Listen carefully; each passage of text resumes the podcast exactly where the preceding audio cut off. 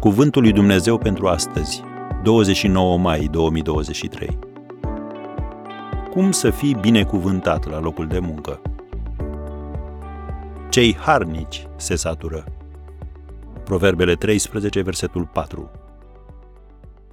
După iscusință, o altă cheie pentru a avea succes în meseria ta este munca susținută. Biblia afirmă că leneșul dorește mult și totuși n-are nimic, dar cei harnici se satură. Proverbele 13, versetul 4. Întreabă orice angajator și îți va spune că cea mai mare provocare a lor este să găsească și să păstreze oameni pricepuți.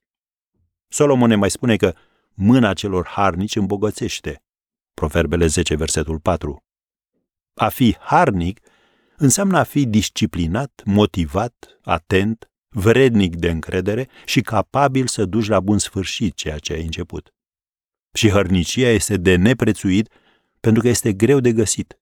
Vezi Proverbele 12, versetul 27. Biblia ne învață că șeful este responsabil să ofere un salariu corect pentru o zi de muncă, iar tu ești responsabil să-i oferi o muncă cinstită timp de o zi. Se spune că cineva s-a dus la un interviu pentru a se angaja și a fost întrebat dacă este o persoană responsabilă.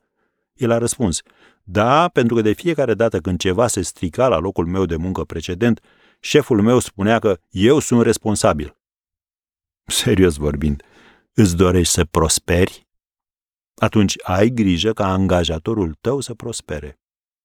Munca susținută, nu politica și manipularea, reprezintă calea spre succes.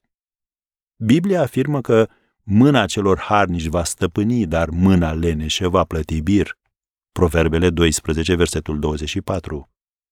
În loc să caute modalități pentru a deveni mai buni, angajații leneși încearcă să dea vina pe șefi, pe metodele pe care trebuie să le folosească, pe colegii lor mai harnici.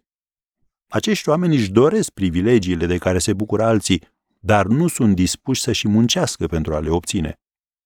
Am aflat deja că cei harnici se satură. Cei harnici dobândesc totul. Satisfacția lucrului bine făcut, sentimentul propriei valori, reputația integrității, încrederea celorlalți, siguranța locului de muncă, profitul și promovarea. Iar dacă nu le primesc din partea șefului, ei vor auzi odată din partea lui Dumnezeu, cum citim în Matei 25, versetul 23, cel mai important mesaj.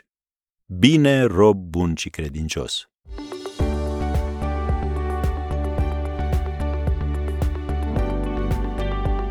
Ați ascultat Cuvântul lui Dumnezeu pentru astăzi, rubrica realizată în colaborare cu Fundația SER România.